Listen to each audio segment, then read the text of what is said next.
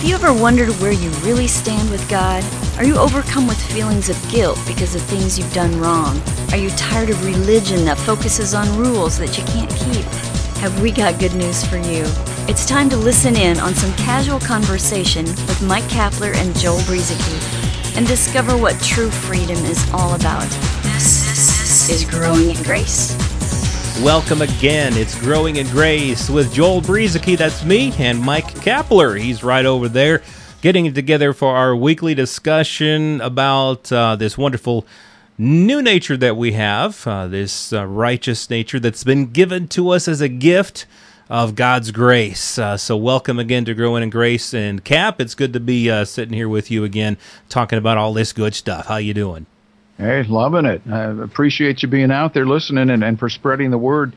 Growingingrace.org. You'll find all of our archived programs. And Joel, I, I know we're going to get into, um, you know, the, the nature of righteousness and sinful natures and all that stuff here in a minute.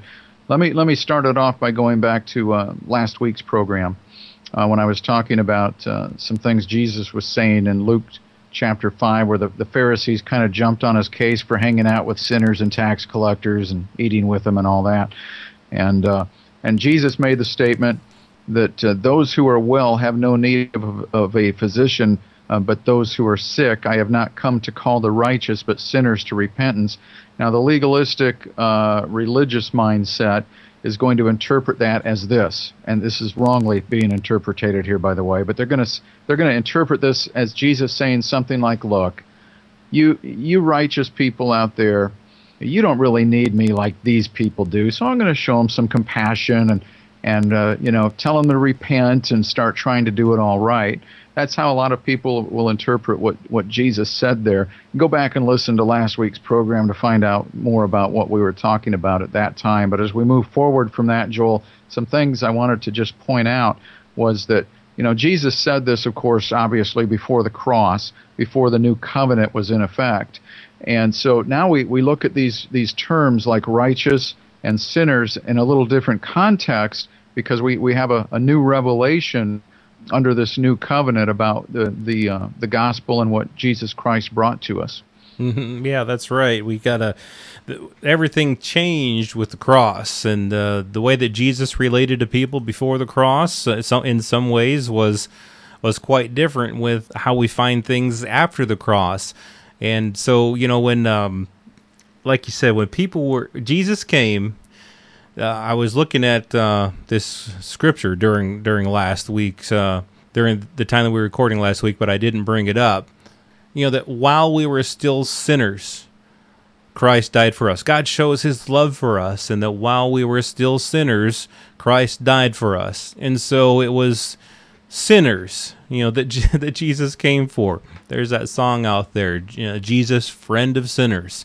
Uh, it's it, God related to us with his love while we were still sinners. And and he did that by having Christ die for us. And so then uh, the the truth is that before the cross we were charged with the guilt of of sin. We were known as sinners. Everybody even even the people who thought they were righteous according to the law they were sinners themselves. And those who uh, would then come to trust in the Lord Jesus Christ, we have this wonderful thing where we're able to be uh, made righteous as a gift. And so, because of that, because of this gift of righteousness that has absolutely, I was going to say that really doesn't have anything to do with our goodness, but really it has absolutely nothing to do with our own goodness, our own good works, our own sense of righteousness, uh, our own scale of righteousness. If we compare ourselves to other people, yeah, I'm, I'm a little better than that person over there. That doesn't do it. That doesn't do the trick. It, it, it can only be a gift. And so now that we have this gift of righteousness, we're no longer a sinner.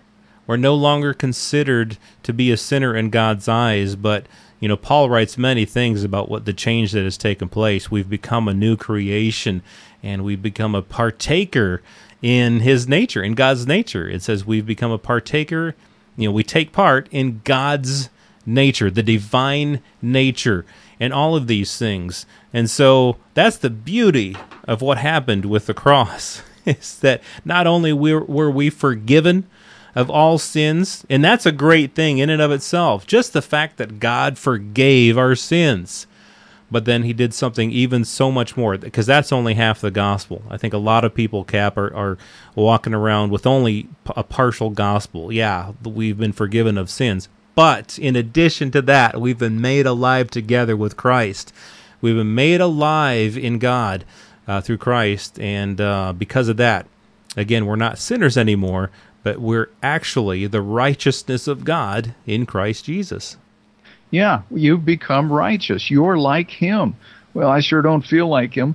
I sure don't uh, do things like I, I'm, I'm like God. I mean, I do a lot of wrong stuff. And but see, this is this this identity that we now have in Christ. As, as Joel just said, we are no longer defined as a sinner. A believer in Christ is not defined as a sinner anymore, but you're defined as righteous. You see, because this definition of you and me, this this uh, new identity uh, that we have in Him, is not based upon what we do or don't do. It's it's not based on any of that. Uh, a lot of times in the world system, the world that we live in now around us, we are often defined. Our identity is, is often molded by what we do. And we've, we've talked about this uh, ruthlessly on Growing in Grace over the years, where uh, you know, if, if, if, if somebody works on, on pipes for water, we, we call them a plumber, you know, and, and think of a whole bunch of other different occupations out there. Um, carpenters and, and, you know, bricklayers, and there's all kinds of different things out there, computer programmers. It's all based on what they do. It's not like that, spiritually speaking for those of us who are in Christ. But what I love about this is that we are not referred to as sinners anymore when we call upon the name of Christ because we have taken on a, a new nature. And so, why is it, Joel? Why is it that sometimes we we often um, don't feel that way because we, we still tie in our performance to who we think we are, and so people are, are struggling with this I, am I really righteous? I mean, that that just sounds. It, it doesn't sound very humble to me. Mm-hmm. Well, yeah, I, I, think there's several different reasons, um, and one of them just just that that word nature, uh, a sinful nature, or a righteous nature. Uh, there was one time I looked I looked this up and, and and I've got it open in front of me right now on my PC Study Bible.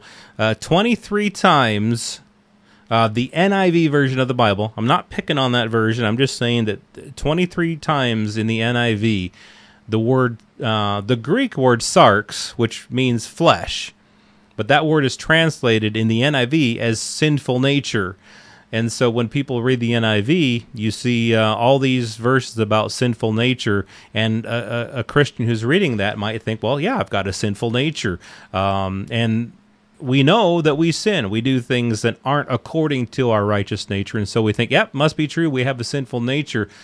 Uh, and so there's some confusion uh, because by the very nature of the word nature, you can't have two natures. A thing can only have one nature. Uh, you can't have two natures. And so we, we can't have a sinful nature and a righteous nature. The good news is that God took away our sin nature that was killed in Adam, and that was all taken away, and we were given this new righteous nature. So, why do we still sin? Why do we still deal with this? All these, uh, why do we sometimes have these struggles? Well, it's because of this thing that's actually called the flesh, not the sinful nature, but it's called the flesh. And the flesh is not who we are. The flesh is basically, if I could just put it real simply is kind of the pattern uh, of thoughts that we have, uh, a, pattern that we've established of how to try to survive in this life. Our flesh is not who we are. Our flesh is not our nature, because our nature, again, has simply been uh, given to us as a free gift. Uh, the righteousness of God, the divine nature, is something that we, that's who we are, and the flesh is just something that kind of acts up from, from uh, time to time. Well, and and so this is all really good news uh, for you and me because it, it's it's not it's not based on on what we're doing or or you know what we're succeeding with or what we're failing with it's it's just it's it's a gift the gift of righteousness as opposed to before the cross when the Jews under the Mosaic law were trying to constantly establish their own righteousness because they were ignorant they didn't know about God's righteousness so when Jesus was talking to the Pharisees and said hey I came to call the sinners to repentance. The word repent, remember, it just means to change the way you think. And he was just trying to help sinners uh, change their mindset about God and how God was uh, viewing them uh, as we were getting ready to usher in the new covenant. So this is all really cool stuff here. And, you know, the, the, the old nature, the new nature with it this this is the kind of thing that people get confused on. There's even Mother Nature, Joel, which I've gotten confused on myself. That, and her husband, a, Father Time. oh.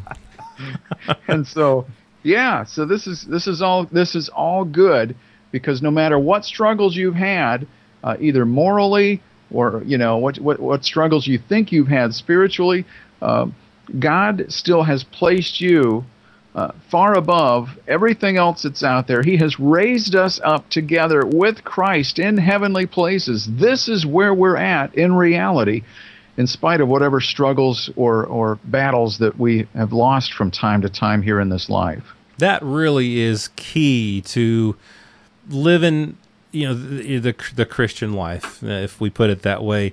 The this identity thing, our new identity like I like I was saying earlier, I think a lot of people only have part of the gospel. It's you know they know a lot of people know that they're forgiven, or and what's even what's even sadder is that some people believe they can be forgiven. You know they they believe that if they sin, uh, then God can forgive them if they'll confess their sins and if they'll uh, repent. You know if they'll change their ways, then God will forgive them. Not knowing the full truth that God has already forgiven us of all sins, past, present, and future. The blood of Jesus took care of all of that.